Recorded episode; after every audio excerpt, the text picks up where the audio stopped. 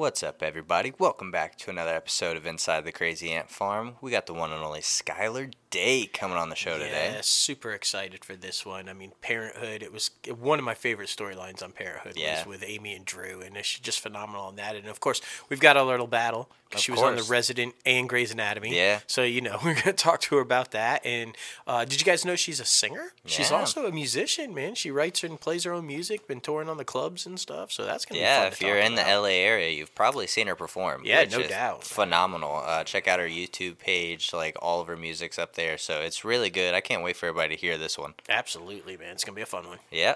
So it's later on, but let's get started with the show.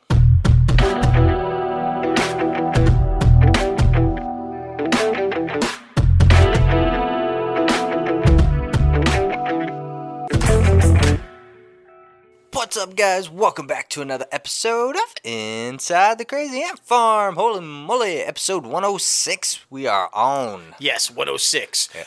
Under quarantine. Under quarantine. Under quarantine. Still doing it. like everybody else, what is this? A third of the world's population is under quarantine Yeah, or man. mandated to stay at home. That's us. yep. We're doing this thing from home. Yeah, So, you know, I mean, it's the beauty of having the home office. it is. It is. We're, we are blessed enough to be able to do what we do wherever we are, and, Yeah. and that includes home. So, um, yeah, you know. It is what it is, man. It is what it is. We're tra- taking all the precautionary terms, like doing all that good stuff, trying to stay safe uh, right. during this pandemic. And uh, yeah, man. I mean, I haven't I- touched my face or anybody else's face since they told me not to. yeah, Like, yeah, I no. don't blame you. I don't blame you. I wouldn't touch anybody else's face. either. No, no, you don't want to do that. No, And wash your hands. Wash your hands really good. Like, Exactly, exactly. Uh, you know your host with the most, myself, J-Lo Fantastic. I'm the one and only Mao. What's up? Oh yeah, and we got a whole bunch of news to talk to you about, more than just the coronavirus. Yeah, yeah. So happy about that. Because last week's industry news was Corona, Corona, Corona, Corona. Yeah. This week is it's sprinkled with Corona, but you know we've got some other stuff too, some exciting stuff. So. Exactly, exactly. But you know, before we get this thing started, we got to plug our merchandise website, crazyantmedia.com. You can get a shirt, you can get a hat, you can get a bonk bag. We're looking into bonk boxers. Bonk like, boxers, all man. the good shit. We're gonna make that shit happen. Oh my bonk goodness. boxers. So fucking funny. Like bonk right on the crotch. You never know. No, it's true. It's true. Oh my goodness, so much good stuff. But yes, head over to crazyantmedia.com, click on the merchandise pa- tab, and start rocking your latest and greatest Crazy Ant Media gear. Uh, what do you think I said? No, we're not doing that. We're not selling those. Oh, Like, go- no, oh no, no. no Crazy Ant Media pads. No. No. Oh my goodness. No, Oh, nobody wants that. Like, no, no, no, but we got uh, we got some somber news to talk about We at the do, very beginning. man. The gambler himself, Kenny Rogers, passed away. Yeah, if you guys missed it, he passed away last weekend, and uh, just mm, I, I, it's just such a significant loss for the music industry. You know, I mean, six decades of touring. This guy was in the industry and toured and uh, six decades, guys. I mean, it just. I mean, we knew he was kind of like in kind of bad health because you know I think he did his last show in Nashville in like 2017, Yeah. and then he just kind of like became reclusive, you know, and kind of was not out in public and everything. But um, died at what 81. 81. Um, from natural causes, though. Not, I mean, we don't want to, you know, it was natural causes. Just 60 hard years on the road, man. That'll take its toll on anybody, really. Yeah, not the corona pandemic. It wasn't No. affected by that. No, Well, no. it says that in the rundown. No, no. It No? says he was not affected by it. It says due to the corona pandemic. yeah, due to the pandemic, the, they're going to plan a small private service. Oh, Yeah. yeah. Well, that makes sense. You got to read ahead a little bit. Makes man. sense. Yeah, no. Makes sense. No, so the funeral is affected by the pandemic. Yeah. Yeah, yeah. But uh, that playwright was the one that died of the coronavirus. Right. Yeah. Yes. uh, Yeah. which- super crazy, man. I The- know. Especially the elderly, they need to really watch themselves because you It's don't want this happening to you No. or your elder family members. No, it, it's a scary thing, but um, you know, you got to deal with it, man. I mean, it's it's it's everywhere, and you know, some people though, some people get it. And you know, and while I don't think anyone should have to suffer through this, I really have no sympathy for this next one. Right. Um, Harvey Weinstein has Yeah. coronavirus, guys. He tested positive for the coronavirus in prison, Days after being transferred to the Wende Correctional Facility in New York City's Rikers Island, the convicted rapist now is in medical isolation. He's only one of two people in this like prison. Yeah. Like what the what? I know. I know. It just sounds like some bullshit trying to get out of prison because of that shit. I, I yeah, well, it's definitely keeping him from being transported to L.A. to face the L.A. charges. Yeah, so like. I mean, it's just crazy. Um, 961 capacity maximum security facility, but just one of two prisoners. What the fuck? So yeah, it's a pretty empty ass thing.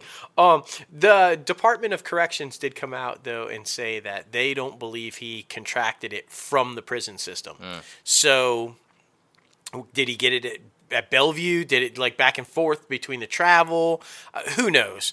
But again, I have no sympathy for this douchebag. No. like you know, boo hoo, you got it. Uh, Yeah. it sounds seems like karma to me. yeah, exactly. I mean, you know. exactly. And I mean, just speaking our minds, speaking our minds a little bit, I wouldn't be sad if he died of the coronavirus. I mean, he's he's elderly. He's already facing health problems. He's sick.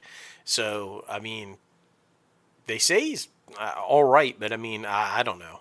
I don't know. I don't know, man. I don't know. But because of all the shit that's going down with Harvey Weinstein, get this Bill Cosby is now looking to try to f- serve the rest of his time at home because he is worried about Yeah. uh, getting the coronavirus. Yeah, this just sounds like some shady ass lawyering shit to me Yeah. to get another scumbag out of jail. Okay?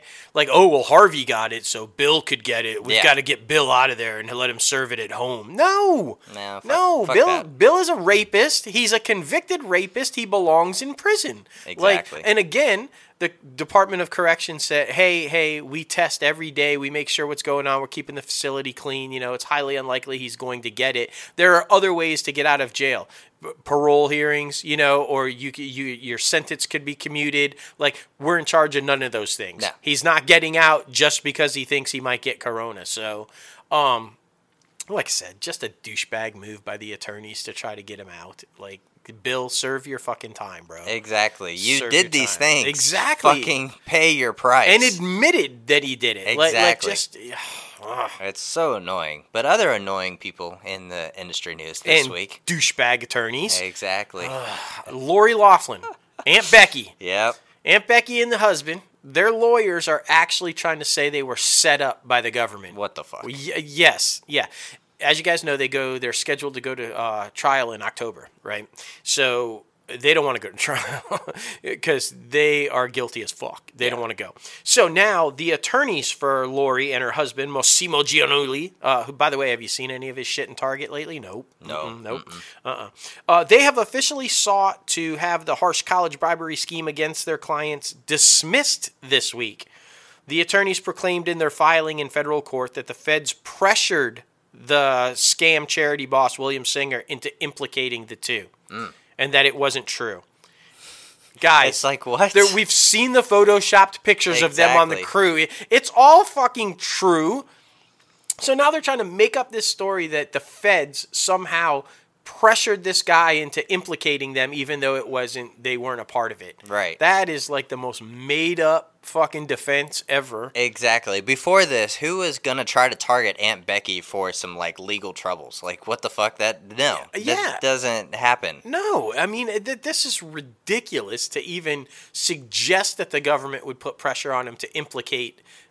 I mean, come on now. Know. You know why they're doing it? Because guys, if they're convicted on all of the charges, fifty years in prison. Aunt Becky could be facing fifty years Yeah. in prison. I don't know if it'll be a full house, might be an empty house like Harvey's, but you know, uh. but it's gonna be the big house. Right. Fifty fucking years in the big house. So they're trying anything to avoid it. I, you know what though? They could have avoided it by doing what Felicity Huffman did, and a lot of the other people that were charged in it did, and pled guilty Exactly. showed some freaking remorse for deal, doing yeah. it, do you know, and and and showed is some sort of uh, you know, responsibility and maybe you'd have been out in a few weeks like Felicity was. But now you're facing 50 years. And I'm telling you, they just keep pissing the judge off more and more and more. Uh, This is a judge that already said they wanted to throw the book at him. Yeah. They wanted to put the harshest penalty on him. Well, you keep doing shit like this, you're all but assured you're getting the 50 fucking years. I mean, just you got to be careful, man. I know. I'm just, admit to your flaws. Admit to what you have done. Like trying to get around it in some sort of shady way is not the way to do it. No, like, man. I, I just I can't even believe that this is thi- like what what I mean, you know, this is why lawyers get bad raps. Yeah. The Bill Cosby thing and uh, and these lawyers it's like come on, man. I I know. know. you're supposed to do everything to give your clients a, a you know the best possible defense, but not make up shit. No. Like I mean, just come on, man. I know, super fucked up, super fucked up. Well, getting away from the legal shit, uh, this is super crazy. This is super crazy. The U.S. box office, due to the ongoing impact of the COVID nineteen virus, uh, oh my goodness, set a zero dollar revenue Yes. over last weekend. Yes, for the first time in US box office history. Yeah. No revenue, mm. zero revenue.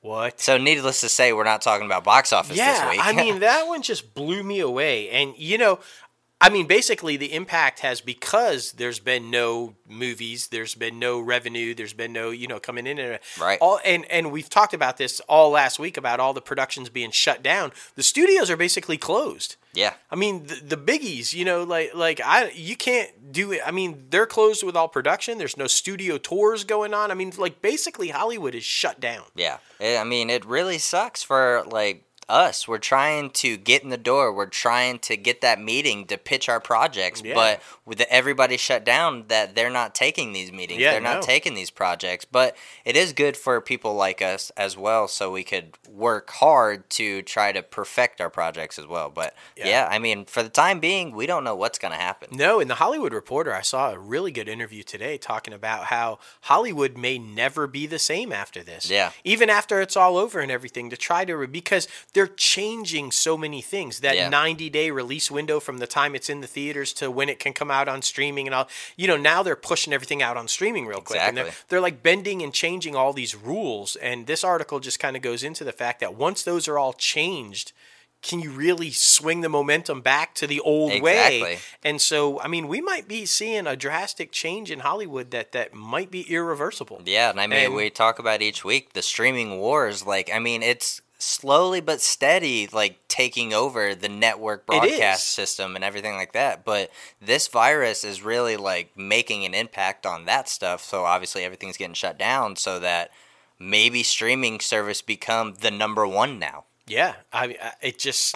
I don't know. There's a, and, and we're going to talk about it a little bit too because some of the biggie studios are like adamant about their tent pole, but that's what we've talked about though. Yeah. I mean, uh, Gallo, Bradley Gallo on our uh, interview last week said that he thought that theaters would just become event type, you, you know, uh, places. Right. And um, that that's what I guess the studios they're like holding out on these tent pole movies instead of putting them on the streamer. So we're gonna talk about that a little bit. But one thing I was really happy to see, uh, the DGA, the Directors Guild, Yeah, because we talked about this on last week's show too, that a lot of the uh, below the line crew uh, is having a hard time right now because you know they work from project to project and they don't make a lot of money and and with everything shut down right now they're hurting.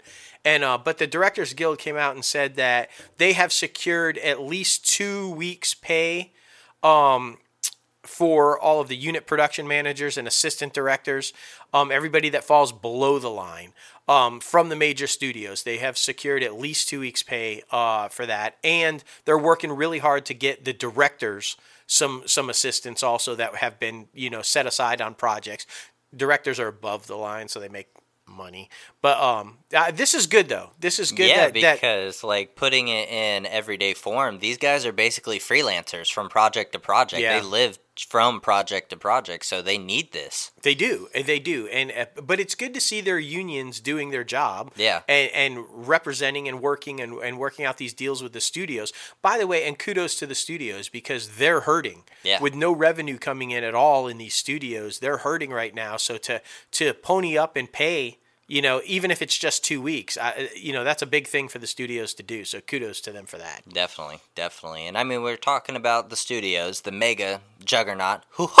like Mickey Mouse, Steamboat Willie. You see my Funkos up here. You see them. You see them. Disney Plus has officially launched in the UK, Ireland, Germany, Italy, Spain, Australia, Switzerland, with France joining the party on April 7th. So now everybody over there can enjoy the phenomenalness that is Disney Plus, Yeah. which is amazing. Um, it's also including iOS, Android, with uh, Amazon and gaming consoles as well, like Xbox One, smart TVs, including LG and uh, Samsung in the UK. Sky users can also get the app through Sky Q. Yeah, so that's pretty cool because there was some question as to how limited it would be over there and to where you would have access Right. to it. But apparently, whatever device you have, you're going to be able to get Disney Plus. Basically. So I mean, that's cool. Yeah, I Uh, mean, if anybody who has kids is probably signing up for Disney Plus, honestly, a- because absolutely. with all this shit going on, like Disney Plus is definitely the place to go, especially for like um, uh, average grade school kids. Like this is perfect for Yeah. like their everyday TV time. Or just nostalgic old people like me. Yeah, How many people out there, our listeners, were fans of Spider Man and His Amazing Friends? Yeah. Right? Come on. Come on. You know you were. It's on Disney Plus eh, under Marvel. Just go to the Marvel category and boom, you can watch some of your old 80s cartoons. How awesome is that? It's a, they really do have something for everybody on Disney Plus. Yeah. They really do. So that's cool. Exactly, and exactly. And as much as the television industry remains to be on hold amid this global production shutdown, animated series are still moving forward. Yeah. I mean, you got like The Simpsons, you got Bob's Burgers, Duncanville, Family Guy, like all that good stuff. It's moving forward, which makes sense because you really don't have to come in contact with people like face to face. And they have this awesome thing, this awesome program, I guess, that you can share each other's storyboards so where everybody can stay in the loop and everything keeps moving forward. So I'm excited to see that move forward and to see if animation becomes more popular than what it is right now because of this. Yeah, and I mean, because depending on how long this thing lasts, I mean, animation might be the only ones to move forward with new episodes. Right. I mean, we've we- we've talked about this relentlessly over the past couple of weeks, but so many productions are shut down that animation might literally be the only thing you're going to see new stuff of. Yeah. So I mean that that's definitely interesting For sure. Um, yeah, like and, and the shows you brought up, Simpsons, Bob's Burgers, Duncanville, they're still pumping out new episodes. Exactly. So I mean, you know, th- that's where you got to go. And and again, Disney Plus. Yep. You know, a lot of that stuff's available on Disney Plus. Plus, and I mean, just you got to think about it, man. Hell yeah. Hell I'm yeah. excited about this next one. Oh, they had a too. couple of huge announcements, casting announcements for The Mandalorian. Speaking of Disney Plus, right? Uh, I mean, we talked about this last week too. How many people signed up to Disney Plus just for The Mandalorian? Exactly. So, and now they're you know they're coming back or staying because of these two casting announcements: Rosario Dawson Yup. and Michael Biehn. Yes. Both have been confirmed for season two.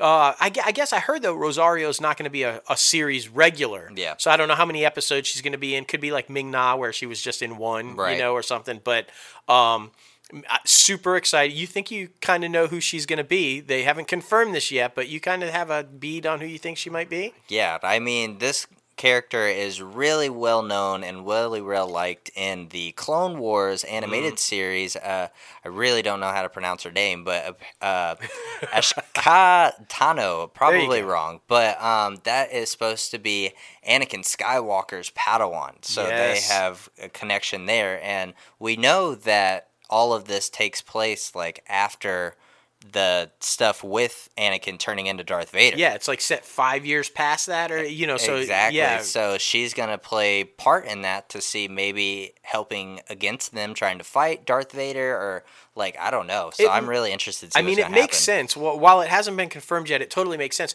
They've already referenced the Clone Wars in the series. Yeah. You know, so I mean, they, with the flashback scenes with Mando, they've already referenced the Clone Wars. So it would only make sense that something from that, uh, you know, period comes into it.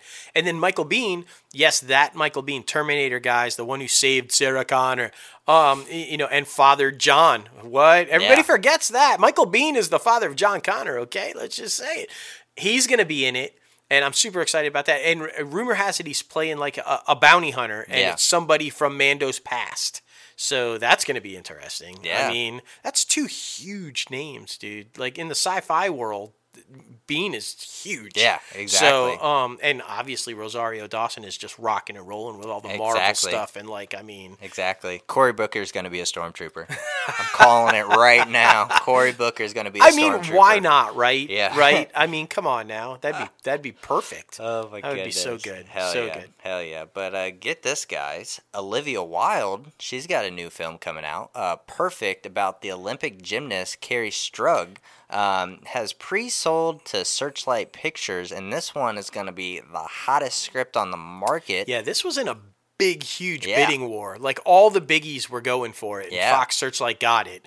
Um, everybody wanted it. But I mean, come on, it's Carrie Scruggs. I mean, who doesn't remember that? She does the perfect landing and sticks it, but she's got like this busted leg. Yeah. And she does the whole routine and everything, and she she goes over the horse and she sticks the landing and then immediately grabs her leg because Yeah. you know she couldn't even stand yet she sticks the landing and jumps into Bela's arms. And- i mean it's one of the most iconic you know olympic moments ever. Yeah. so that's going to be really interesting. And i thought booksmart was brilliant. Yeah. so i think olivia wilde has really proven herself as a director and i think that's why this property was so hot in such a bidding war. I think everybody wanted it Yeah, So- I definitely think she's gonna be up there with like the Patty Jenkins and all those phenomenal female filmmakers. So I think she is definitely making some headway. I and do.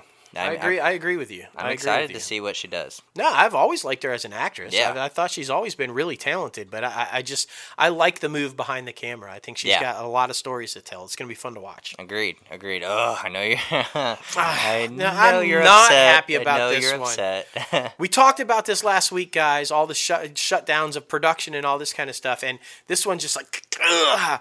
Last week we told you that Batman, you know, Warner Brothers had decided to halt production on the new Batman film with Zoe Kravitz and and Matt Reeves' film, you know, um, for two weeks. For two weeks.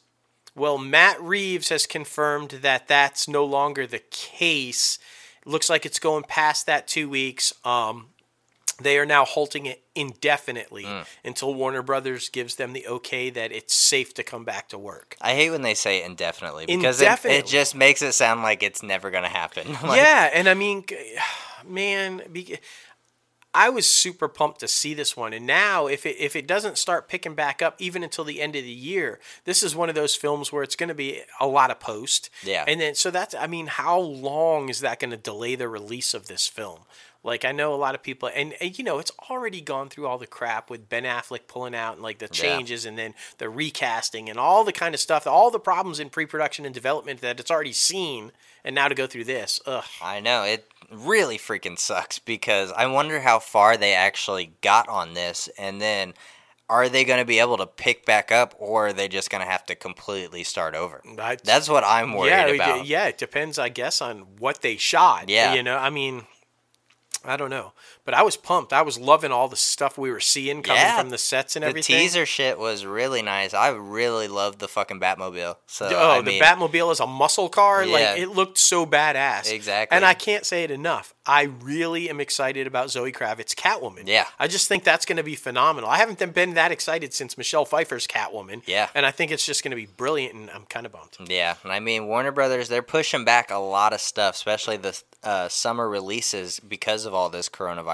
Uh, Patty Jenkins' Wonder Woman, 1984, that's now moving its uh, June 5th release date to August 14th. So, like, with that move, I mean, they did a lot of stuff. James Wan's horror movie, uh, Malignant, is now off from August 14th and at an undated position. So Yeah. they don't even know when that was They they, they bumped him out for Wonder Woman Yeah. 1984. So, but uh, Scoob, like there was a bunch of movies that had to be shifted because they were moving Wonder Yeah. Woman.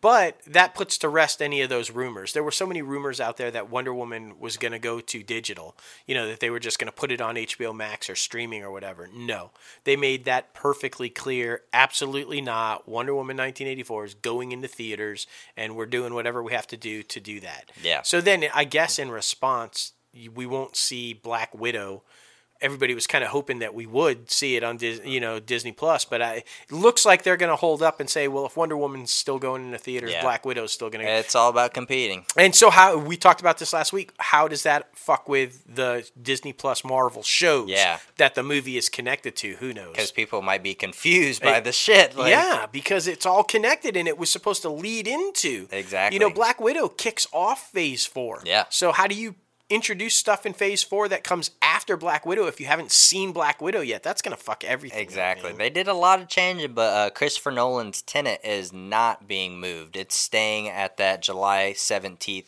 uh, anticipation global theatrical uh, release date. Yeah, because they think, I guess, that you know, on a global scale, things might start calming down a little Hopefully. bit. So, um, yeah, that, that that's a gamble for sure. But Yeah. I mean, what are you gonna do? I I mean, you got.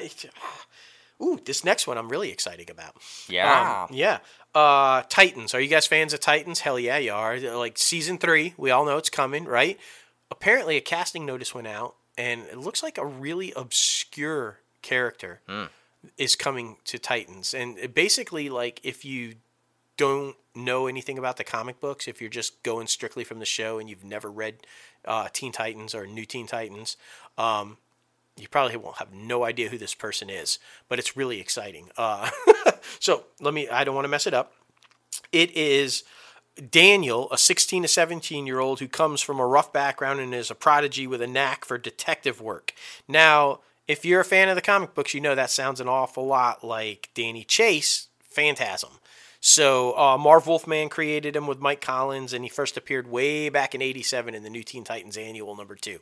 So I'm pumped because huge collector. I have all of the New Teen Titans books, and it- little fact: New Teen Titans very first comic book I ever bought on my own. It was like my very first comic book, uh, New Teen Titans number one. Marv Wolfman, George Perez. That's why I love the show so much, man. So I'm super pumped about this. This is they're going they're changing him a little bit. He's going to be Asian instead of Caucasian. Yeah. You know, they're they're looking for an Asian actor. Um and he didn't necessarily come from a rough background in the comic books. His family were like scientists and, and, and stuff. Yeah. So, you know, but they're Titans is edgy. So they're making him uh, obviously a little bit more edgy, but I love it. Yeah. I, you know, it sounds some like like someone that's gonna team up with Dick Grayson. yeah, exactly, exactly. And I mean, they, they've already brought in Superboy. They've already. I mean, I really like how they're introducing characters from all over. I wouldn't be surprised if we see they've made reference to Roy. Yeah. Uh, so I wouldn't be surprised at all if we see Speedy at some point come in. Um, it's a nice blend of the new Teen Titans, but also the original Titans, the Yeah. original Teen Titans. So I love this show, man. Yeah. I, I'm just I'm excited about it. Mm, Yeah, just- they're doing some great work, honestly. Uh, more exciting things for the DC fandom. Uh, the CW will be re airing the huge crossover event Crisis on Infinite Earth in April, giving the fans an opportunity to experience the end of the Arrowverse as we know it. Yes, it was a brilliant, brilliant crossover event. I always like all their crossovers, but this one, again, being a huge comic book geek, obviously the Crisis on Infinite Earths was like a massive comic book, huge event, you know, and and just I thought they did it brilliantly. Yeah. I absolutely thought they did. Marv Wolfman was even involved in it. He he wrote part of it. Who, and if if you don't know, that's twice now we've m- dropped Marv. Um, but he wrote Crisis on Infinite Earth, so he even had a cameo in it. Um, so it was just brilliant. Brilliant. Yeah, and I it seems like they're reworking a lot of their release schedules as well, because it looks like on Monday uh, an announcement came out that March 23rd, uh, the last episode of Supernatural will be coming out for the time being. Yes, So- yes. Uh, and I mean, because of Crisis, a lot of stuff's going to be preempted too. Riverdale, Katy Keene, and Legacies are all going to be preempted while they air Crisis. Yeah. So I don't know.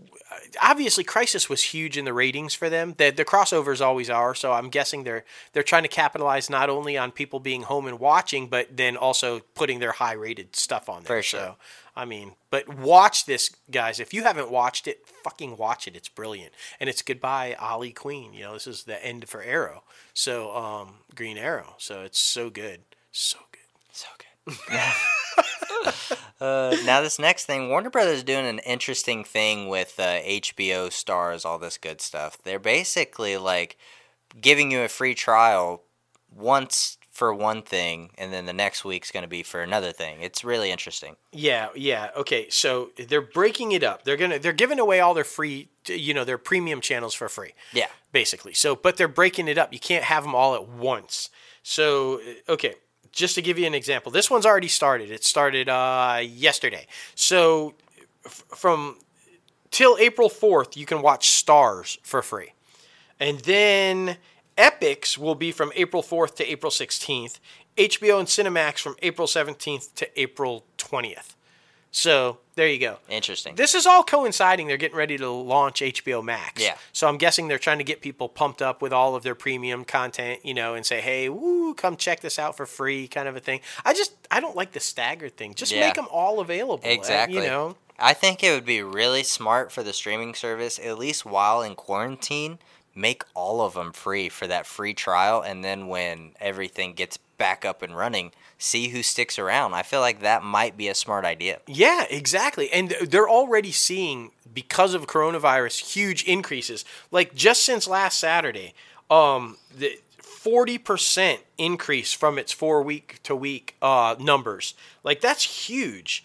Um 65% of the prior weeks on HBO series, movie viewing on HBO is up 70% uh, from the, from the 4 week prior. So they're already seeing huge increases. Exactly. So yeah, like you said, see who sticks around if you give it to them for free. These numbers, guys, those sixty-five percent, seventy percent, and forty percent jumps. That's without it being free. Exactly. So think about what that could be when they do it for free. Man, I don't know. I don't like the staggered thing though. I don't. I I, don't like it. I- it's really going to be interesting. I don't know what they're going to do with all that, but uh, I mean, CBS is kind of doing the same thing. Mm, Make it so. Number one. yeah, yeah, sure. Why not? What? I was a Star Trek Next Generation guy. Picard.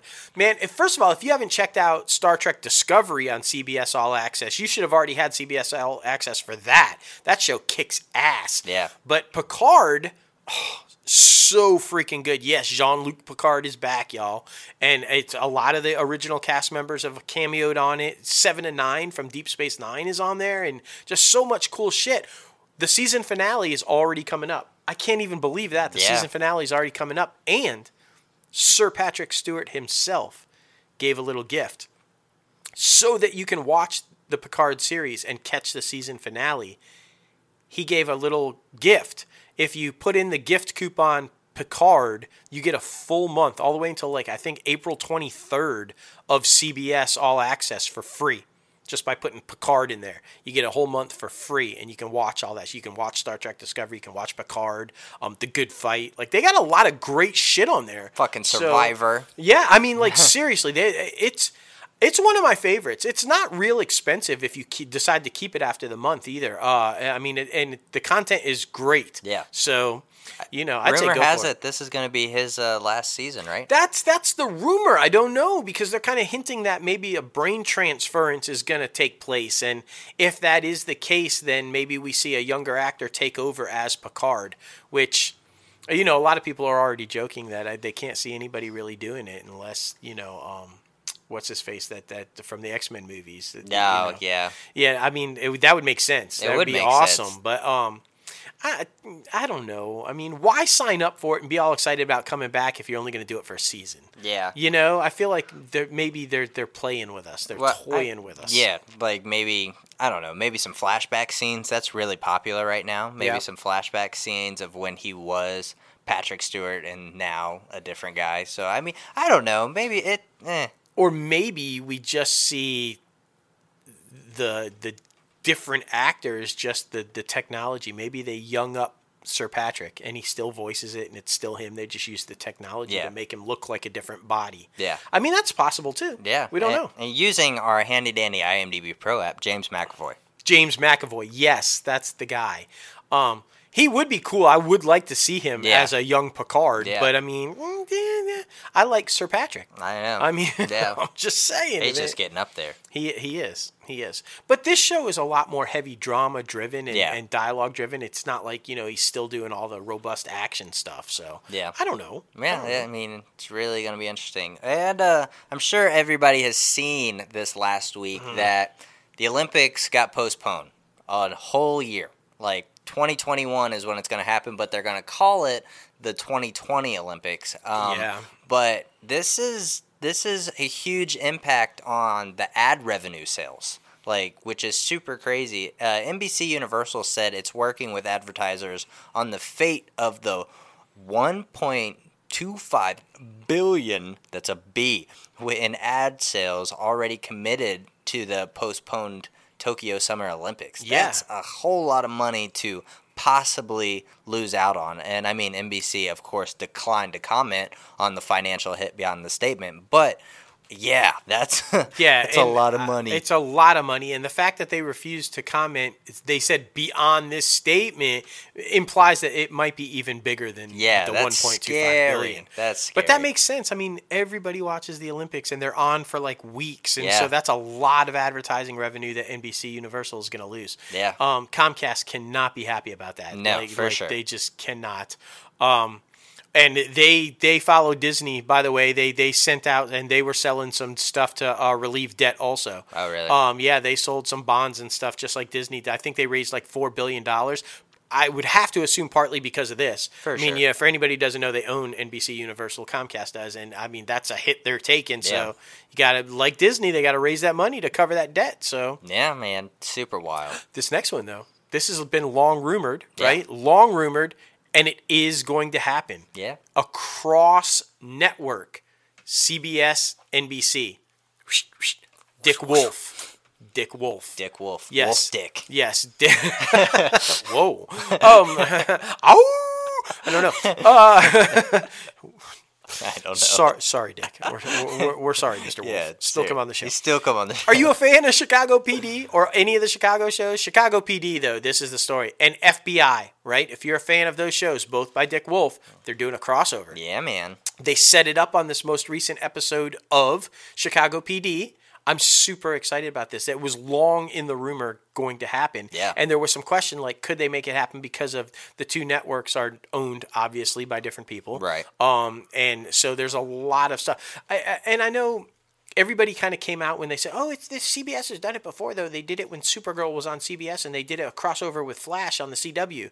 But newsflash, CBS owns at that point owned part of the CW, so it was kind of like okay, it was still same right. company. This is totally different. This is like Comcast owned NBC and CBS Viacom owned CBS, you know, crossing over. So um, I'm super excited about this. Though I'm a huge Dick Wolf fan. Don't don't you know Law and Order, yeah, the Chicago stuff. It's yeah. all brilliant. Yeah. So I can't wait to see this. I one. wonder how in depth the legality went into all of this, and I like what what network will it show on? Will it show on both networks, or will it show on one or the other? Well, you had to watch, but like because like I said, it kicked off on NBC, yeah. with Chicago PD, and now the next part of it is over on CBS. Mm. So uh, I mean, I guess you're going to have to. Now, will they ever air on? But I don't know. That that's an excellent question. But right. you know, it's like you get the rights to this episode, we get the rights to this episode. Right. So Dick Wolf's been doing this forever, though. You know, when he had Homicide on, yeah. like like way back in the day, he would do crossovers with uh, Law and Order SVU,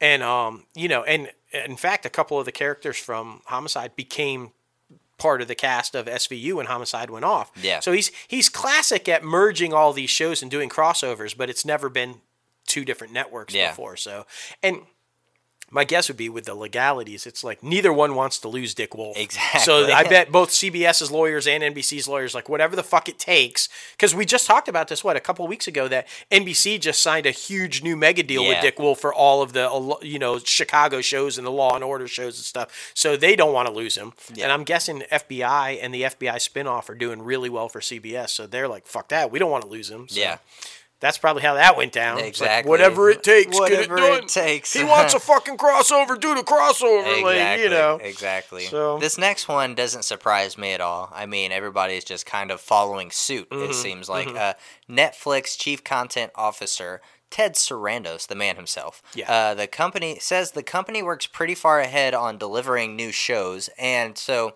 don't expect any disruption on new content coming to Netflix anytime soon. Anytime soon, yeah. Yeah, over the next few months at least. Um, and also, he said that Netflix has offered two weeks' pay for the workers on productions that had shut down and trying to keep productivity at, for as most employees as possible. And he's also offering people to work from home. Yeah, So- yeah, and this is on top of uh, they just announced. You know, last week we talked about it. Also, that hundred million dollar fund to Right. help pay for some of the performers and stuff. So on top of the already hundred million that they had committed, they're doing this now, paying for the you know the couple of weeks. And like, Exactly. you know, it makes sense. There, you know, Netflix is one of the only entertainment stocks that has actually gone up instead of down during the crisis. Shit. which makes sense because they're a streamer and that's where Yeah. everybody's at right now. So that makes sense. So. Yeah, and I mean, it says the Netflix has also started paying the cast members on shows that have been affected by the coronavirus, which is being treated as a force majeure uh, for the foreseeable uh, circumstances.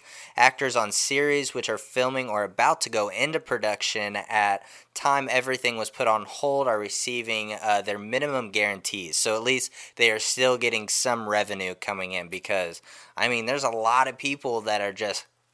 That's it. Like, Yeah, Not yeah. receiving anything. I mean, and that I mean, dude, that could be like literally tens of millions of dollars. Yeah, exactly. Because I mean, some of these minimum guarantees, like if you were on, say, Stranger Things, epi- you know, season four, and you're committed to all ten episodes, Yeah. and you're making, you know. Such and such million per episode. That's what they mean. Like your minimum amount that you were guaranteed. That's what you're gonna. I mean, that's a lot of money, Yeah. man. But good for them though. Yeah. They're benefiting. Like I said, their stock has been up. They're benefiting from people being at home and watching more Netflix. So Yeah. I mean, they should be paying. it. Yeah, and I mean, you know they're happy over there because less than a week after Netflix and Ava DuVernay were sued by ex prosecutor, uh, depicted for uh, what a defamation basically. Yeah, they when they they see us. won another trial, right? Yeah, yeah. They this this one was really weird though. This, this trial was basically from a company that basically came up with the interrogation process that was used against these these these people in Yeah. uh you know in the Central Park 5 and they said that the movie depicted it in some sort of like all wrong kind of a way and that that it it was it was bad and incorrect and and so the company that created this interrogation process said uh-uh that's not how it goes down. We can and they sued them for like pro- improperly using the technique or saying how the technique was used or whatever. The judge threw the shit completely out like on its ass like like said the first amendment protect, protects all that. This is fiction. They in no way implied that your company was was a part of this or this or that. And even though the company did create the interrogation you know that the thing in the movie was fictional. Yeah. and that's protected by the first amendment. And it was just like tossed right the fuck out Makes So- sense, but this, I mean, I think it sets precedent for that next upcoming trial for the prosecutor. I, I think it does. I mean, you know, the, the First Amendment gives a lot of leeway with fictional interpretations of real life stuff. So, um, yeah, yeah, I mean, and obviously Netflix's lawyers are gonna are gonna tout that. Hell I yeah. mean, because the same, I would assume the same lawyers are are gonna take on this next case that was just filed too. So, um, yeah, I, I, I think you're right. I think I think we're gonna see another win, and I think Ava and them are gonna be okay. Hell yeah, hell yeah. And I mean, the last thing with Netflix, this is honestly by no surprise to me because I feel like they are trying to produce more family friendly content, especially while the whole family is at home. Um, so they given a series order to Angry Birds Summer Madness, Yeah. uh, based on the iconic uh, world of Angry Birds from Cake and Rovio Entertainment. Yeah. uh, set for a global premiere in 2021. Yep, and they're the same. That's the company that did the Angry Birds movies. Yeah. and so it's going to have the same look and feel as the movies and everything. And and again, we just talked about this animation. Animation is killing it right now. They Exactly. can continue to keep doing animation, so this only makes sense that they they get this deal done and, and move forward with this. Um, so we'll keep an eye on that. You know, Netflix is really popular and. Angry Birds is really popular, so I think this will be a hit for them. And like you said, they are trying to make a hard move into the children's programming. So Yeah. um, it's going to be interesting. Hell yeah. No, oh my goodness. AMC, by no surprise, has announced that the season 10 finale of The Walking Dead will not air at its scheduled time because we are living it. Um, It's true. with the post production delayed due to the coronavirus shutdown, the current season will end on the 15th episode on. April 5th, and the finale will now appear as a special episode later in the year. Uh, AMC said that it will also offer first eight episodes of season 10 free on AMC.com and the AMC app after April 5th ep- episode, and that will go through May 1st. And which is again, this is like one of those strange things because okay, so they're going to end the season with the April 5th episode and push back what was supposed to be the season finale, Yeah. but this whole season they've been setting up the big Rick movie. Exactly. Remember, th- there's going to be a Walking Dead theatrical movie, and Rick is going to be in it. And they, they Michonne left last week, and she's they hinted that her and Rick are going to hook back up. This is all going to be kind of big thing. That was, I mean, all of this has been leading to the season finale, which sets up this theatrical movie kind of stuff. So now what? You're going to end it on April 5th's episode and then just, oh yeah, we'll just throw that season finale somewhere later on this year. Like, how does that, how is that going to like play with the whole movie thing? Like, I, I don't know. I'm surprised that they lasted this long. I mean, I am just mean- saying, after Carl died, it went downhill. Then now Negan's a good guy. and It's just so fucking yeah, weird. It, it's it's really kind of just not the same show. no. It's not the same show. It used to be like the hot thing. Everybody was talking about it anywhere you went. And now, like, eh, you, no one really ever talks about this show Well, and you know what? And where I think it was kind of like it, it kind of lost a little steam is when Negan killed Glenn.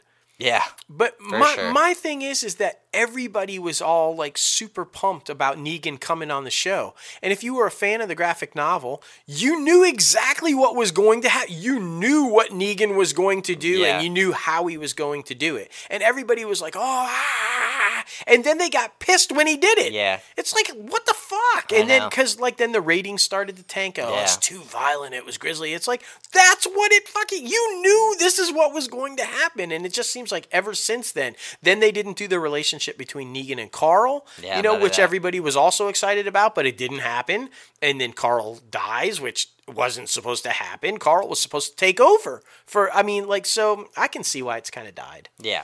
I mean- mm, I mean, it'll be interesting to see if they really do move forward with the movies and if that will actually happen.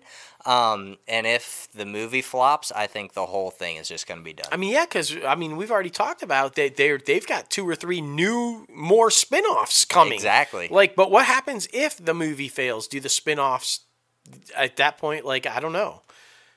I don't know. Maybe maybe you should have just put it all to bed like a while ago. I think. Exactly, exactly. Uh, AMC is doing some other stuff. They have green lit uh, National Anthem, an eight episode musical dramedy or musical uh, dramedy anthology series. Uh, so they're trying to follow Zoey's Extraordinary Playlist. Yeah, you like. know, and the premise even sounds like it's about a family who's like at the top, and they're kind of like, I I guess, having a rough time, and the, and you know, and they're falling back into society and trying to recoup from this like rough ride that they're, and and they they do it through bursting into song routines Mm. while they're doing. It sounds very familiar. I mean, Yeah. you know, just like. Mm, Zoey's is already doing that. Exactly. And they're doing it brilliantly. Do we need another show that's bursting into song like, you know, with their I, I don't know. I don't know. I don't know. and not from AMC. Yeah, Like what's next? That's a really fucking weird. Walking Dead musical episode? Yeah. Like no. God. Nobody wants to see that. That would be like, so bad. I, so I don't bad. I don't want to see that. No. I just, mm. Nor do I. Nor do I. But ooh, this is pretty interesting. Yeah. Dr. Dre, his debut studio album, solo album, uh, The Chronic, is now being archived in the Library of Congress. Yes. All right. The National Recording Registry announced that Dr. Dre's classic has been among the latest musical releases to be considered of worthy preservation due to the importance of the cultural, historical, and just amazing nature of the culture. Yeah, I mean, you know, and for anybody who's not familiar with it, the, the Library of Congress houses all kinds of music, all kinds of films, all kinds of television shows that they feel like made an impact on society and culture and should be preserved for everybody to see in the history of this country down the line long after we're gone. And Dr. Dre is part of that. That's epic. So I mean, it is. I mean, and come on, Chronic definitely had an, a, an impact on culture. I mean, it, it, it basically changed everything, uh, you know, from that standpoint as far as hip hop went. And, and I mean, it's a brilliant album. Agreed. So, yeah, well, well congratulations, Dre. Fucking epic. I mean, you know, Uh, but now it is time for our guest segment, guys. We tease it at the beginning of the episode. We got the one and only Skyler Day coming on the show to talk about her career, her music, everything and anything possible. She is just a phenomenal guest. I can't wait till the up and comers listen to her because she, I mean, she's pretty established. She's established. She and is, and but it, very grounded. exactly. Like you know, she's still uh, so, and you'll hear it throughout the interview. She's so humble. Yeah. Like she's had all the success, and like guys, when you get picked for like one episode, and then they expand the character and keep you around for three years, Yeah. and, s- you know, that's part to your performance in the role and she's just so humble about oh no it was just every time i was like oh you're calling me back Yeah, it- it's good stuff man it's Yeah. really good stuff Seriously, can't wait for everybody to hear it. Well, here she is. Skylar day welcome inside the crazy ant farm how are you today I'm just dandy. How are you? We're doing awesome. Thank you so much for joining us today. Thanks for having me. Oh, yeah, we've got a lot of listeners, and ourselves included, that are huge fans of Parenthood and The Resident and so much stuff that you've got going on. Don't forget about been- Grey's. That's a whole war against me and him for medical dramas. I'm a Grey's person. He's a residence person. So It's oh, absolutely yeah. true. It's absolutely true. So you're one of the I love our, our second guest, I think, that's been in that little that's been on both, and we've had Yeah. little- so you know. Really? Oh That's yeah. so uh, and of course we we're, we're going to be talking about the music career because yeah, we know you're heavily into the music also and have released That several is- EPs. So that's going to be exciting. So, um, but what we first like to do is kind of introduce you to all of our listeners a little bit by having you kind of talk about how you got started in the industry and um, how that kind of all came about. Is it something that you knew you always kind of wanted to do, or did you kind of fall into it, or talk about that a little bit? How'd you get started? Oh yeah, I definitely, um, I definitely knew from a very young age that I wanted to to do both music and and acting. And um, it's funny, I got into acting. So I started doing um, commercials in print when I was like six years old. Oh wow! and um, yeah, I actually I have no idea how I got into that actually, but my um, my parents are actually they they're from the gymnastics world. We had a gymnastics training center oh, okay. um, that my parents ran when uh, we lived in Georgia. And that's where I was born and raised, and um, and then we ended up meeting a uh, an agent at the DMV. So that that was kind of random. yes, of uh, all places, right? right. Yeah, yeah. Apparently, I, I decided to sing to this person because I was bored. I don't remember any of this, but that's the story. And then um, I became very determined that I, I wanted to be an actor and I needed an agent. And then um, so that's that's the commercial side of it. And then um, when I was ten, I told my parents that I wanted to get into, you know, film and TV. I was a very determined little thing. Film and TV, and so I was like, if I get an agent, and then if I book the lead in a film by the time I'm 11, I was 10 at the time, then we would have to move to LA so I could pursue my career. Well, and that's very Um, ambitious, clearly. oh yeah, I ended up doing it though, and then we moved two years later. there wow. you go. At, at 10, that's like fantastic. 10 or 11 years old. That's just crazy. yeah, yeah. So that's so that's how I that's how I started. Thankfully, I had supportive parents, so it's um, you know, because otherwise I might still be back in Georgia doing who knows what. Yeah, exactly, exactly. And I mean, Georgia, it's one of the entertainment capitals of the country right now, especially Atlanta. I mean, you got so many Yeah. productions that are LA based but are filming in Georgia. You got so many TV shows, especially like The Resident that's filming in The residents Georgia. back in Georgia, yeah. Yeah. yeah, which is so it's so awesome to go home and uh, and that's so cool and it's so funny because when when I left I was 13 and that was kind of when the the film and TV industry in Atlanta was really starting to jump off which Right. is hilarious because the very first thing that I booked when I moved to LA I had to go back to Atlanta for which was slightly confusing for me Right. Like wait a minute hold on Absolutely. um, yeah Well, okay. So you, you you mentioned you did a lot of commercial work and voiceover work, right? So- yeah, so- well, yeah, just during that, yeah, a couple of years, yeah. All right. So what we we definitely want to jump in and talk about Parenthood because man, the the storyline on Parenthood was intense, and by far one of my favorite storylines of the show for sure. Um, let's talk about that. How'd that all come about? How'd you get involved in Parenthood? Oh my gosh, I love that show. I miss it so much. Right. Um, Us too. I, oh my god, I'm like, come back. Um, well, I just, I mean, I just had an audition for it, um, and went in. uh, I think I did a pre-read for it, which is just with casting director, and then got a call back for. At the time, it was only supposed to be a three-episode arc, right? Um, which uh, which is awesome because it turned into three seasons. But um, the I just had an audition with uh, Miles, which was awesome. I went in for producers and met with Miles, and and it's interesting because um, th- most of it is the script is written, but a lot of it was improvised. Mm. Right. It's kind of like a, you know, you get the script, but then how you get it, you can get from A to B however you please. Oh, very nice. Of, That's yeah. which was awesome. I did not know that going into the audition, so suddenly they're like, "Cool, now you know, just do your thing." I'm like, "Okay, what is that? What do you What do you mean?" Right. And what so, does this uh, mean? Uh, oh yeah, I was terrified because I was like, "Oh my god," because usually you know, on most things, if you change a word here or there, they'll, you know, come and correct you. So right, right. I having that freedom was pretty awesome, but at first startling because I was like, "I are you telling me that am I actually supposed to be doing this?" But then Miles just went off on this whole tangent, and I was like, "Oh, we're we're genuinely improvising on a drama, which is so cool." I I had such a such a blast during that audition uh, was that able to carry over? I mean, did you have a lot of f- free, you know, ability to to improvise a bit on the actual filming of the show as well? Absolutely, yeah, yeah. Which uh, when I, I mean, my first day on set, I didn't assume that I would. I thought that was just for the audition. Mm-hmm. I just assumed that was to see if we had chemistry or, right, uh, which would make sense. But when, yeah, when we got on set, it was kind of like all right, guys, you know, do do do as you please. And of course, there were, you know, they have to keep us within a certain like right. we have to stay within the lines of the script and everything. But yeah, we had so much freedom, which is, I think, why.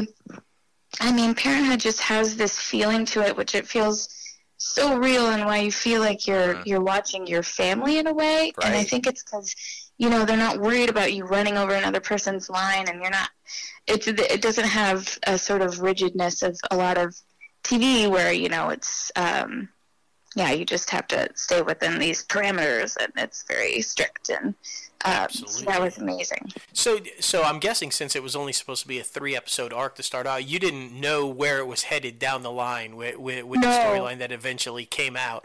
Um, what was that like? I mean, did you have some um, I guess, input as to where Amy was going or, or, or how Amy was going to develop with the storyline? Were, were you able to input some stuff in there? Or? No, I mean, I, I had no, I was just happy to have a job. Right. Every time they called me back, I was like, oh, really? you you want me back again? That's, that's awesome. Um, yeah, because I mean, again, it was supposed to be three episodes, so I knew, you know, we would meet and then we would have a date, and then I'm like, they could have easily just you know gotten rid of that storyline oh the date didn't go well. Well moving on you know um, so i yeah i definitely did not have any clue. And i remember the um, the episode uh, with the abortion which was like that was a whole thing. I i got a text from miles and he's like you're pregnant. He had only read the first half oh my goodness. and i was like oh my god yay. Because i was thinking like maybe I'll get pregnant then we're gonna have a baby. Right, right. And it's gonna be this whole thing. And then when it was one and done, I was like, no. No. Oh my gosh. But um, but yeah. So I had no idea the trajectory of of Amy and Drew at all kind of an I mean an intense storyline and, and controversial back at that point though. I mean you're talking Absolutely. about you know the, the, abortion and Miles you know character Drew wanting it and and how does that all go down? It's accidental to begin with and uh, you know I mean it, it that's one of the things I really enjoyed about Parenthood is that they weren't scared to touch on subjects that were going to get people to talk. Oh no, not yeah, not at all. I mean they they really it, and it's and it's cool because it's I mean, that, yeah, that was such a touchy storyline, but they handled it in such a way where you got to see every side of it, mm-hmm. and I thought that was, um, I thought that was so smart, and it was really cool because Peter Krause um, directed that episode.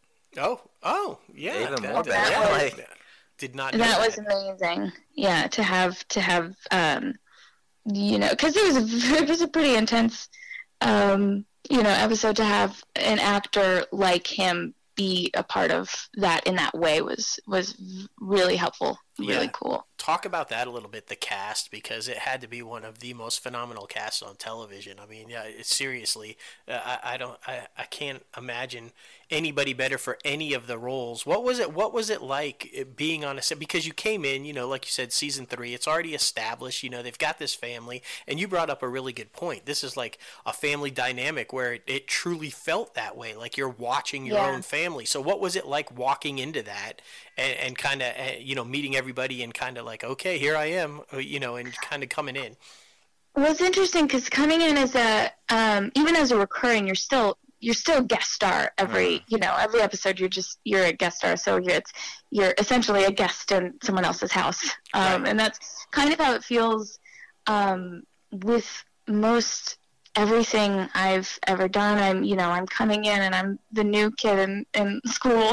like, so it, it, can be a nerve wracking thing, especially when it when it's been established. It's different if you're, you know, coming on in the first season and everyone's still, you know, getting their um, like establishing themselves in this kind of camp that you're creating. Right. Um, but yeah, it was it was it was pretty nerve wracking at first coming onto that set with all the because I watched the show, so I was like, oh god, there's Dax and there's that, but everyone was incredible. Oh, oh my imagine. gosh, I remember sitting down next to Monica Potter the first time I met her when we were sitting down in the makeup chair and I just I didn't know what to do. I was like, do I do I introduce myself?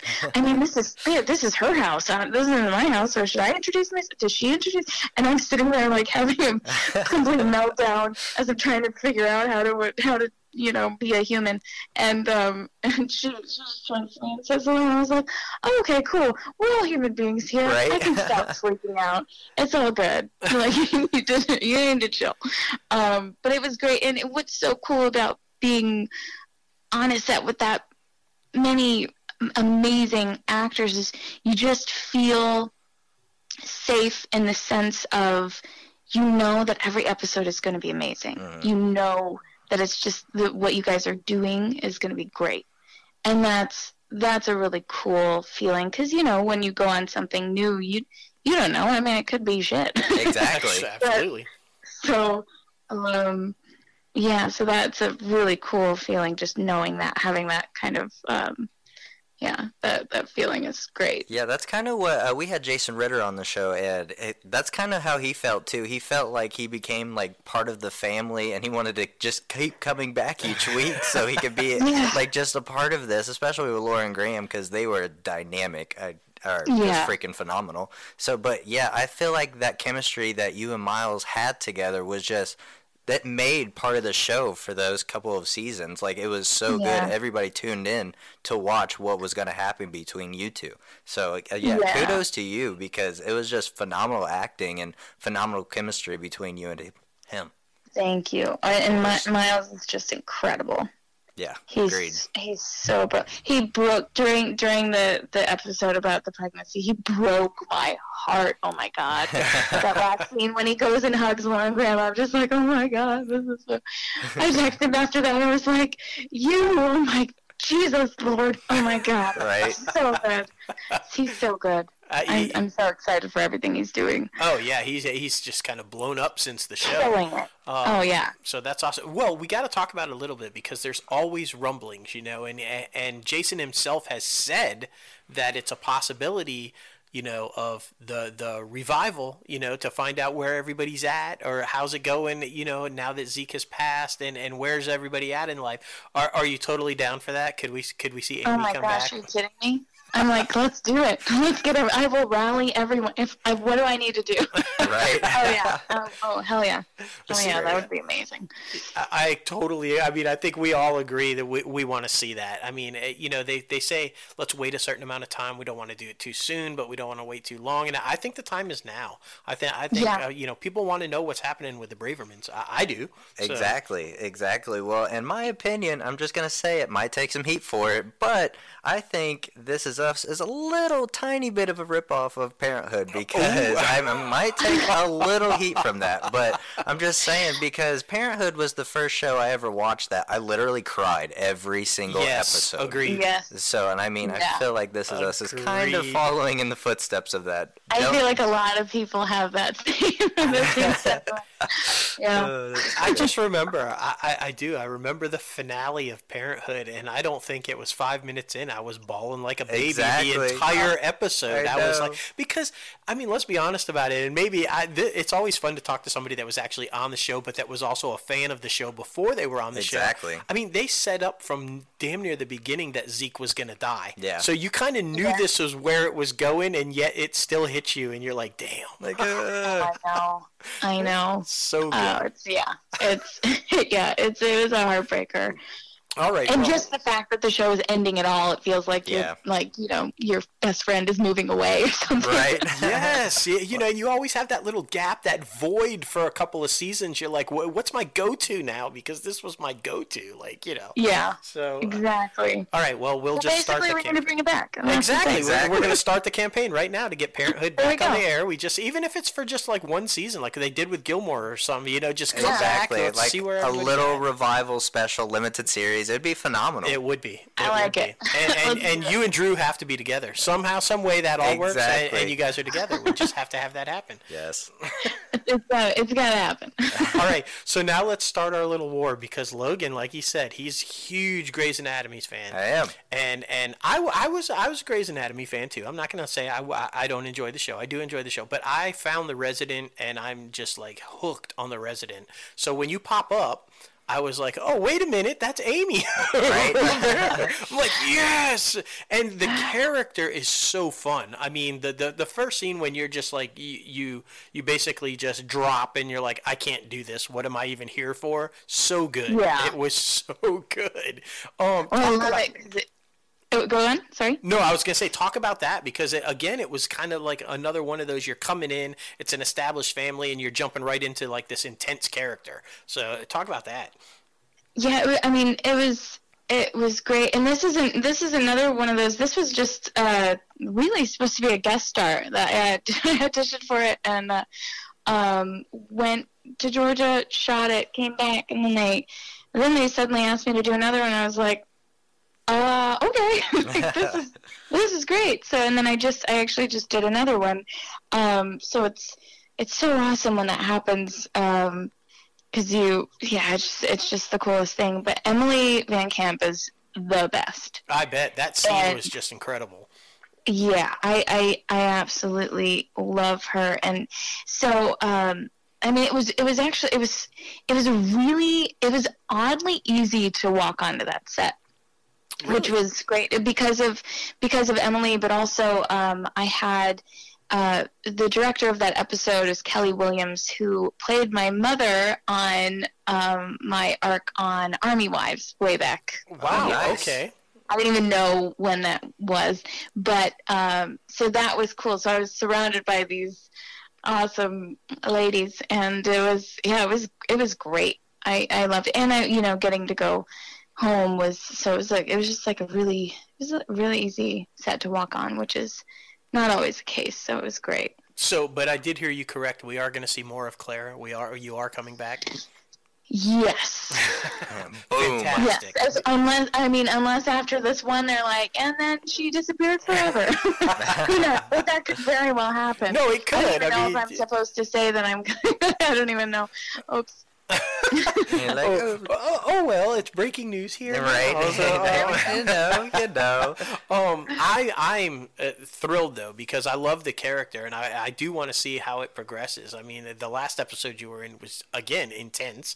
I mean, let's pull over on the side of the road and just die under a tree. It's Right. kind of crazy. Yeah. Yeah. Um, you know, because regular Tuesday, it's uh, fine. yeah, you know, it's like she just got her grip. You know, she just figured out, well, okay, I can do this, and then this is what happens next. Like, oh my god, you know, um, good stuff though. It's good stuff. Uh, yeah, exactly. And even with Grey's Anatomy, you were on there. I think the prime time for that show because that's when all the all stars were still there. I mean, you still had Arizona, you still had Calliope, you still had Justin Chambers, like bouncing around with names, yeah. obviously. But you still you were on there for the prime time. Now I feel like, I mean, it's showing its age a little bit. I'm not gonna lie, but what was it like to be on that set? That one's just like a well-oiled machine. So what was it like to come on that one?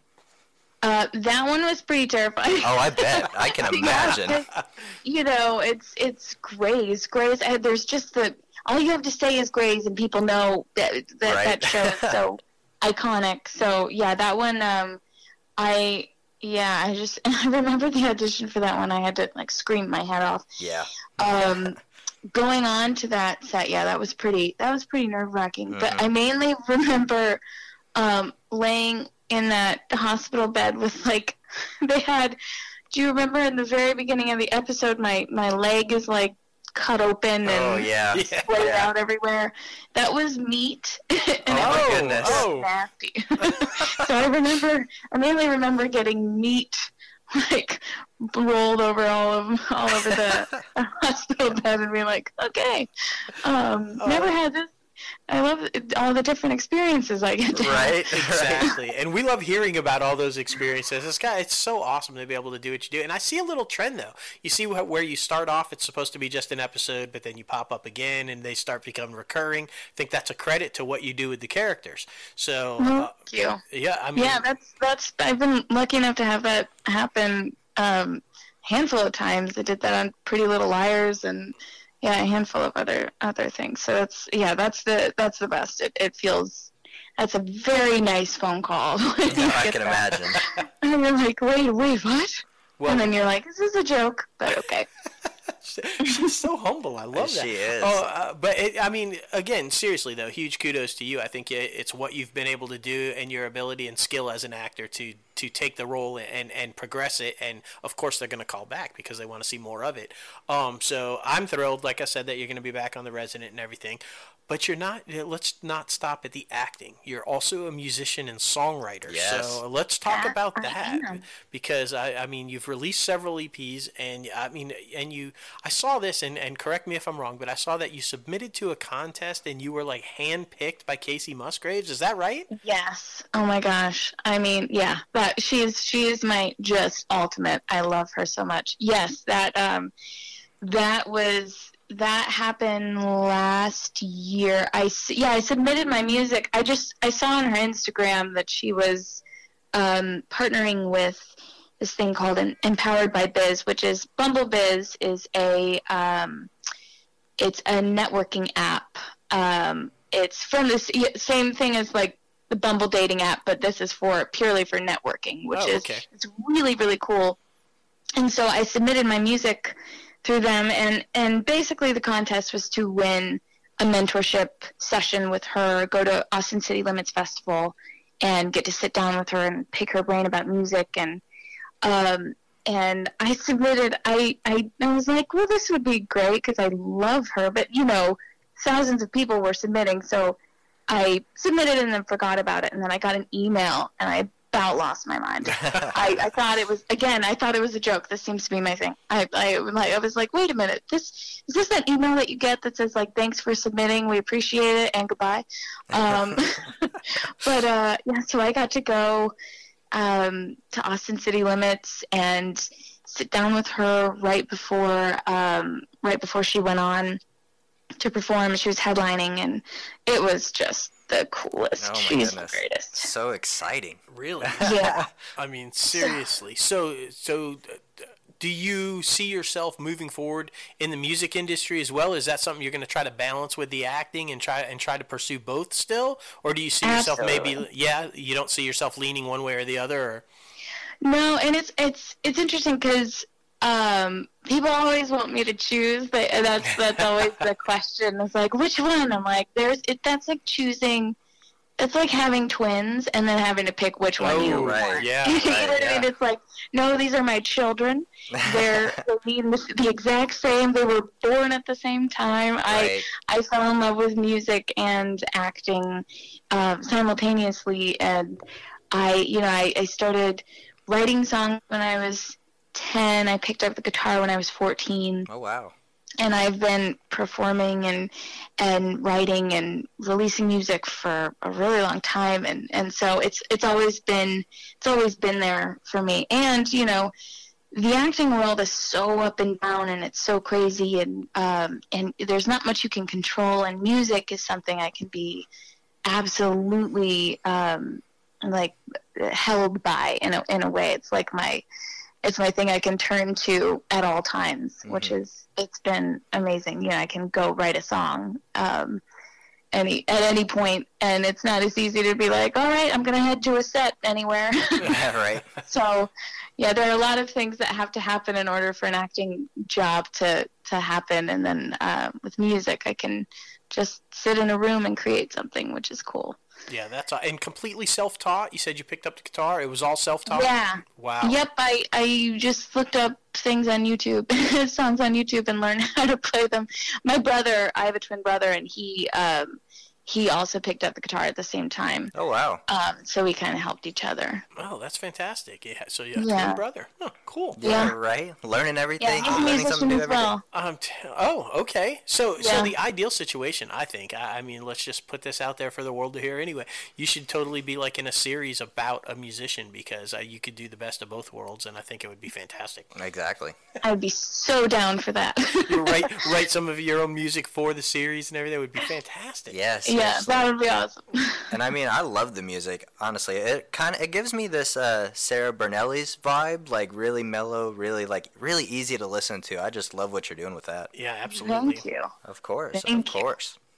So, what advice? Because you you just seem so humble and so down to earth and put together, and and you have like this this great positive attitude about everything that you've kind of gone through in the process. Even just now talking about how things you can and can't control and everything. So, what advice would you give to people who are trying to break into the industry, be it the music or the acting side? Um, that you've that you've found useful, and what pitfalls maybe for them to kind of avoid. Um, well, first off, with music, I'd, I'd say get uh, learn an instrument early on. Get like get into that so that you can. Um, the reason I learned to play guitar was so that I could actually um, accompany myself. I wouldn't have to rely on on getting a band together or anything like that. And then I started writing, and so I'd say learn an instrument, start writing, and post your stuff online so that people can find you and discover you, and then you're also establishing your sound. And I, I think, um, yeah, music wise, that would be my advice. Acting, I would say, first off, you really have to determine if it's what you want to do.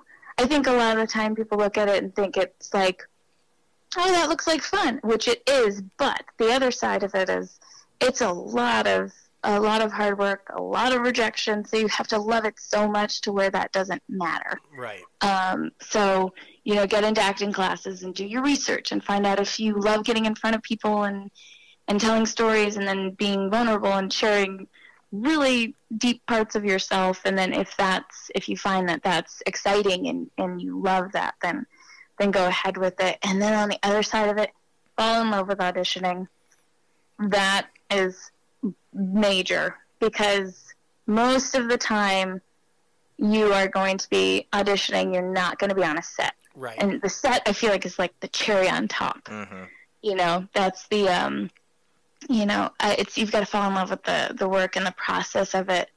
Because if you don't and you put your happiness on the result which is getting the job you'll be such a miserable human being.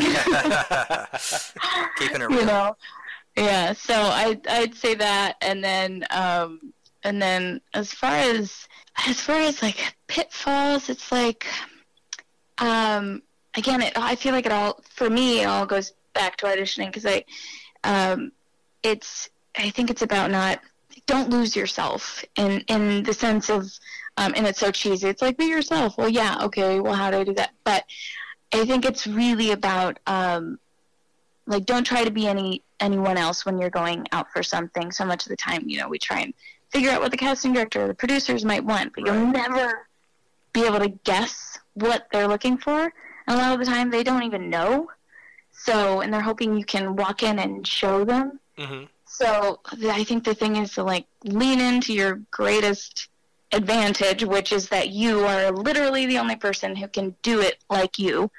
So just don't rob yourself of that by trying to be someone else. And um, yeah, like capitalize on what makes you special, what makes you you, and yeah, you may not get it, but because maybe you're not right for it, because you're not right for everything, but um, you'll definitely make an impression. That's really what you want to do, because that's greater than getting one job. That's setting you up for a career. It was a very long-winded answer.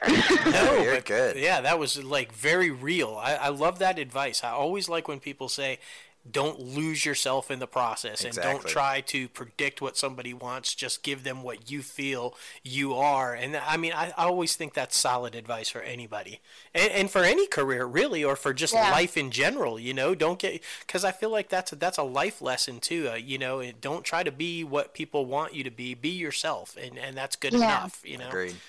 yeah and it's not sustainable to try and be somebody else you're gonna you're gonna just be unhappy and you might as well go be yourself and then enjoy what you're doing. And then hell if if something comes out of it great. But if not then at least you're enjoying yourself while you're doing it. So Absolutely. i think that's the yeah Fantastic. Wow, you have been an absolute gem to talk to today. Yeah, seriously. Well, thank you. This has been a blast. yeah, no, it's been really fun. And, and, I just, we really love people that come on the show that have such a positive, upbeat attitude and just, you know, live life to the fullest and, and, and chasing the dreams and doing what they love. And, and I mean, you are a classic example of that. So we just wish you continued success, and we are going to start that campaign. We want Parenthood back. Uh, I love it. We're um, starting, yeah, starting a petition. We'll get some signatures. It'll be great. Right. yeah. It's all good. It's all good. But continued success. I'm really excited to see where you go on the Resident, and uh, we can't wait. You know, continued success with the music, and just um, yeah, we are so thrilled that you came on to talk to us today. Oh, thank you. This has been awesome. Thanks for having me. You bet. An open invite. Anytime you want to come back to talk about a new project or or talk about your music or whatever, or just come on to shoot the shit, open invite whenever you want. Definitely. Sounds good. I'm down. Fantastic. Well, listen, have a great rest of the week. And uh, like I said, we will be in touch soon. And just thanks so much. All right. Thanks. Have a good one. Uh-huh. You as well. Bye-bye. Bye.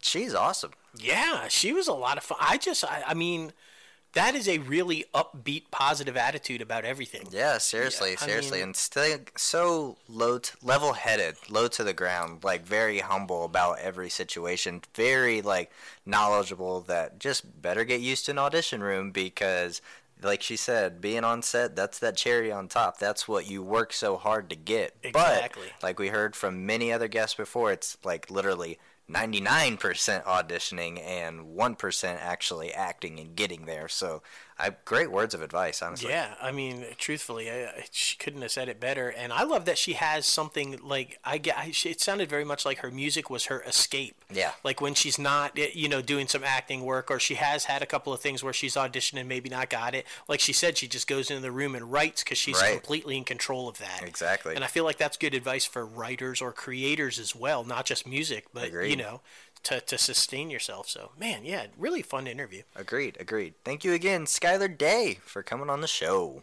All right, now it is time for the top five segment. Ooh, this one was hard because we all know there's a lot of brilliant, phenomenal, fantastic, any other great words out there.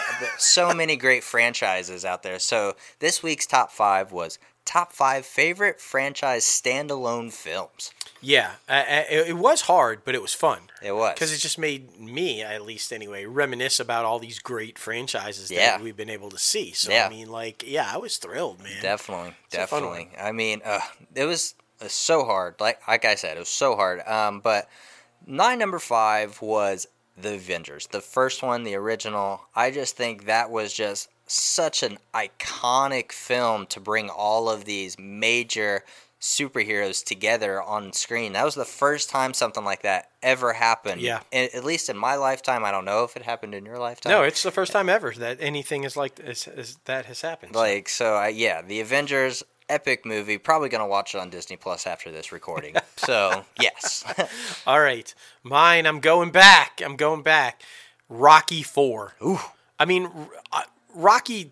Okay, there was like one film in the franchise that like just totally sucked ass. Rocky Five. Yeah. And and Stallone knew it, which is why Rocky, you know, Balboa happened. Yeah. And then you know, but four for me. As awesome as the first couple were, like four for me was always the best. It's America versus Russia. Yeah. And "Rah," you know, if I can do it, you can do it, we all can do it, you know, and he's standing there with a flag wrapped around. And plus, the workout sequence in Russia in Yeah. the barn in the snow has got to Yeah. be one of the most, you know, cinematically epic things you could ever watch. Yeah. So, like, so fucking inspiring. Rocky Four. Rocky Four. Rocky oh Four. man, uh, number four for me was Harry Potter: Prisoner of Azkaban. That is the third installment of the Harry Potter series. I've never seen any. Of I know. I, I, I know. I want to see them. I'm not a hater. You know, I'm not. I, I, I want to see them. I just, for some reason, have never seen any of them. Yeah, I'm gonna get uh, Emily started on them tonight. so, So- fucking yes, you need to watch them as well. There's eight. There's Are- eight. Okay. Well, I need to watch them. Yeah, so yeah, I, you I do. will. They're all two and a half hours. Phenomenal movies, following all these wizards and warlocks and all these fucking amazing characters. So good, so good. So many good actors attached to it too. I I, mean. I still can't. Ah, yes, I know. Just, I'll get on it. yes, get I on will. it. I will. Okay. Okay. My number four, Batman Returns.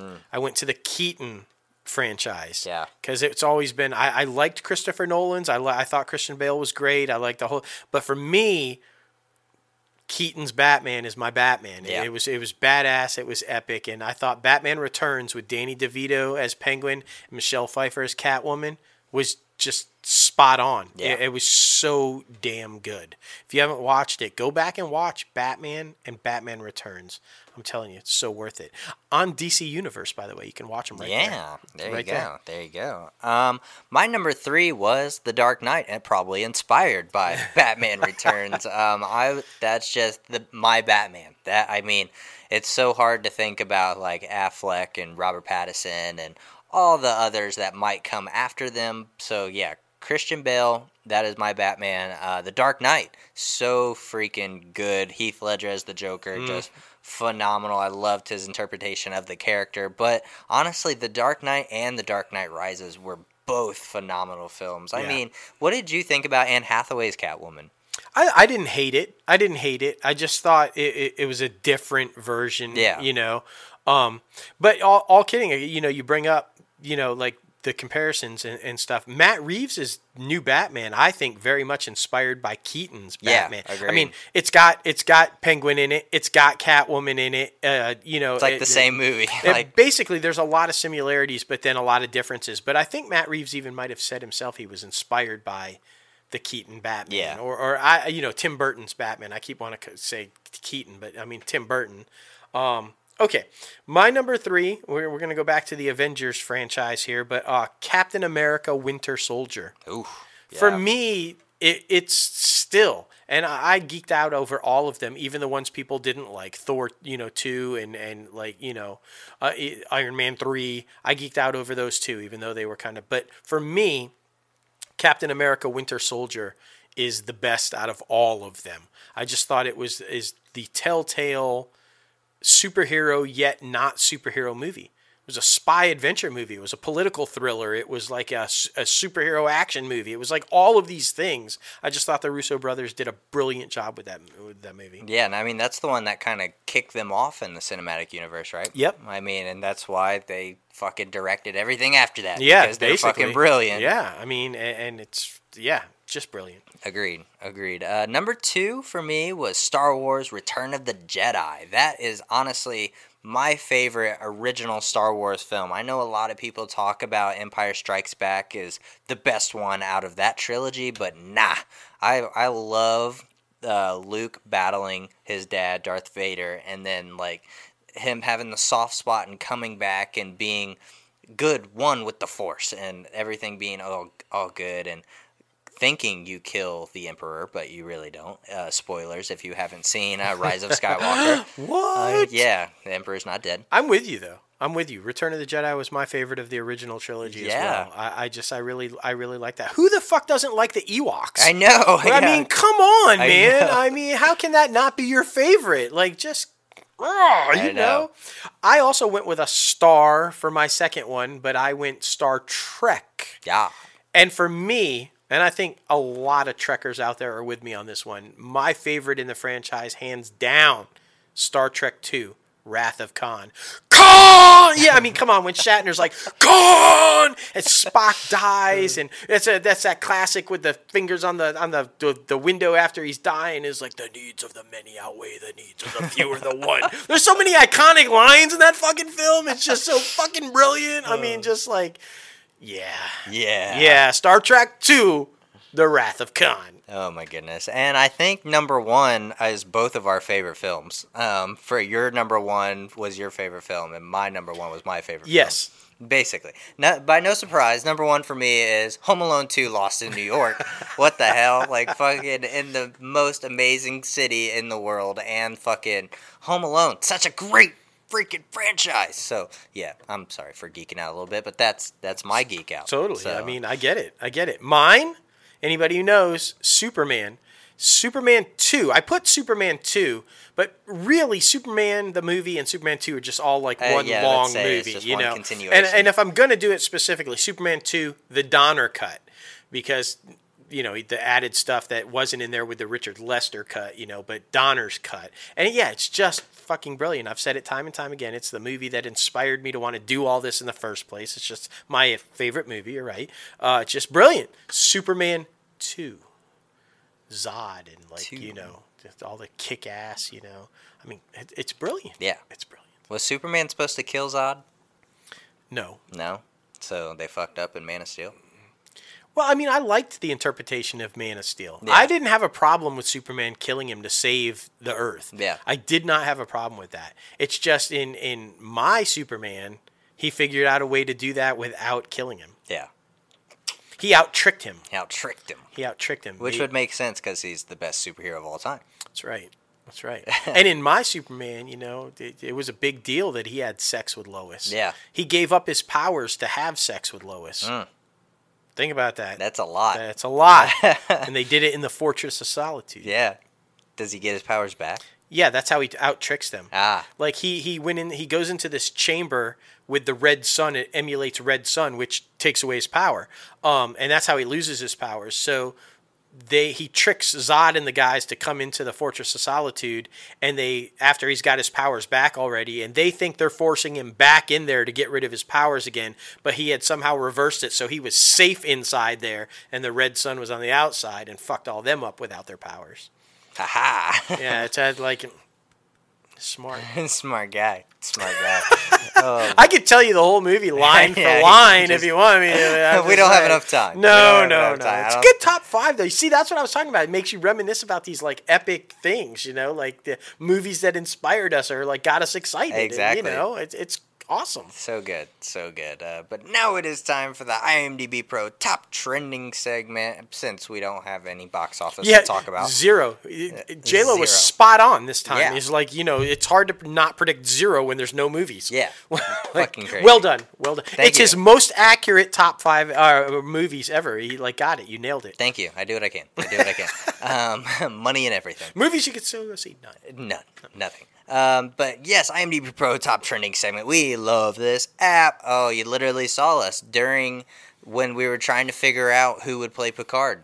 Saw James McAvoy. Yes. I mean, you know, you just space some things sometimes. So Sometimes you, do. The, the like the names there, but you can't quite think of it. IMDb Pro. Exactly. I mean, it's so worth it, guys. Nineteen ninety nine a month, and you can. It's basically an endless thing of knowledge. Like it's an endless resource of knowledge. It is. like so good, so good. But uh, the top trending movie this week, I have never even heard of this one. So What? I've You've never never, heard of heard, of, this. Contagion? I've never heard of. It makes total sense that it's number one right now, obviously, because of the pandemic that's going on. But yeah, that's what it's all about. Like, Ah. uh, you know, an outbreak of, Yeah. uh, of, a, of a contagious I'm disease. still wanting Hulu to put Parasite on there so I can watch Parasite in the midst of all this. Yeah, shit. and then I, I- I'm guessing, although Contagion took the top spot, I'm guessing Outbreak is up there pretty close to Yeah. Dustin Hoffman. Hoffman and stuff like that. But uh, any of those type films, I would guess, are booming right now. Yeah. So makes total sense to me that Contagion is up there number one, though. Definitely, definitely. And the top trending TV show is Westworld right now. It's yeah. Yeah, because it's getting ready to the new season, right? The new Yeah. season's getting ready to debut, and you can probably watch it for free on HBO on that certain weekend. Exactly, Like, you exactly. know, so- Rewind That's and right. find that weekend so you can watch the latest season. That's right. Oh my goodness. And the top trending star is, I mean, she's been bouncing back and forth. Ana de Armas back in there. Yeah, well, and I think she's trending now again uh, because um, the new trailer for Chris Evans' new movie Ah. came out, and she's in that. So, um, you know, they've reconnected. Uh, so yeah, just all over. I mean, she's she's pretty popular. She's killing it right now. So Definitely, definitely. But anyway, guys, that is our show. Thank you so much for coming on and getting a little crazy with us. Uh, episode 106 has been phenomenal. Uh, we got to thank our guests one more time, Skyler Day, for coming on the show, taking a little time out of her quarantine to just talk to us about her career and all that good stuff that happened in it because we are huge fans of literally everything you've been in. Yes, Especially and, and, and look, Parenthood. we aren't kidding.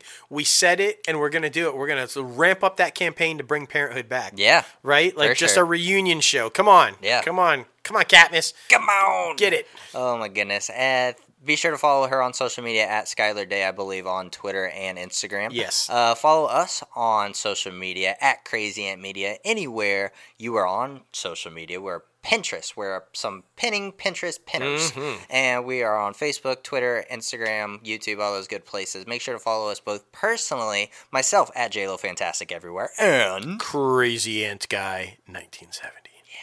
And make sure to subscribe to this podcast anywhere you listen to your podcast Anchor, Apple Podcasts, Spotify, Google Play Music, iHeartRadio. If you like the visual podcast thing, watch us on YouTube and so many more, guys. We're everywhere. And be sure to visit our website, crazyantmedia.com, where you can read our professional bios, look at our Inside the Crazy Ant Farm page. Our favorite interviews are up there. And you can click on our merchandise tab and start rocking the latest and greatest Crazy Ant Media gear because who wouldn't want I a mean, bonk bag, bonk shirt, bonk hat, bonk shirt, like all the good stuff. It's Uh, true. I mean, this has been a really fun episode. Less Corona this time. Thank God. Yeah, th- you, you know, I, I mean, and I always like, I, I just, I, lo- I love when we when we get into like like discussion about culture. Yeah. and and this show had a lot of that. You It know, did. like and and it had a lot of stuff to do with um right and wrong Yes. which I really like too. You know, like as as much as people, I, and this just goes back. and I, I love this reflective part of the show now. Uh, This goes back to what I'm always talking about, where if you don't force somebody to do something. They will inherently do the right thing because it's the right thing to do. Exactly. I think most people rebel against doing the right thing when they're forced to do it. And uh, the reason I'm bringing that up is because like the, the our industry is hurting right now. Yeah. They are hurting, and yet you're seeing time and time again. We talk about it story after story. These people stepping up and still creating these funds or paying their people. Or I mean, I, I saw on Twitter if you go through Twitter, Hilarie uh, Burton.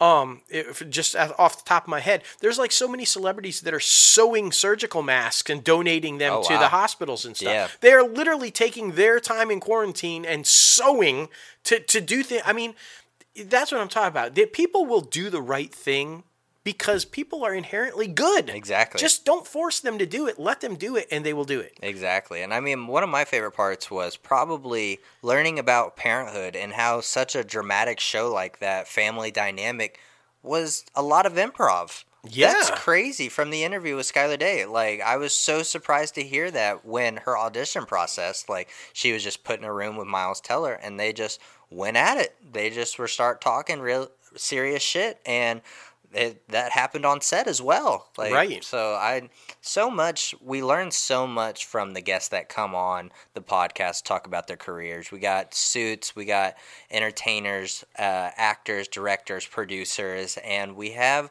musicians as well. I mean, Melinda Hale, she uh, gave us a lot of information about the music industry that we didn't know. Absolutely. So, and I there's mean, there's so so, many that are cross. Yeah. You know, like that that do all of it. Yeah. You know, they, they sing and they and, and they act and they do it. And so we learn, like you said, just so much from each one of them and and it's amazing uh, just their journeys. That's my favorite part about the interviews is the journey. Like, Yeah. and everybody so far is different. Yeah. Everybody we've talked to has gotten to where they're at a different way. Exactly. And and yeah, eh, don't you find it interesting too when they they all have gotten there a different way, but when it comes time to give you advice, they all have very similar advice to pass on to people trying to get into the industry, although they've all come up a different way. Yeah, which exactly. is it's really weird, right? It's amazing. It's, like, oh no, I just kind of jumped right into it, was a success right away, or I had to live in my car and wash at the gym, you know, the YMCA. Yet their advice was almost similar to like, this is what you need to do. Exactly. It's, just very cool. To Exactly. Just, like, They're all just such good people and Yeah. always doing the right thing. And I mean,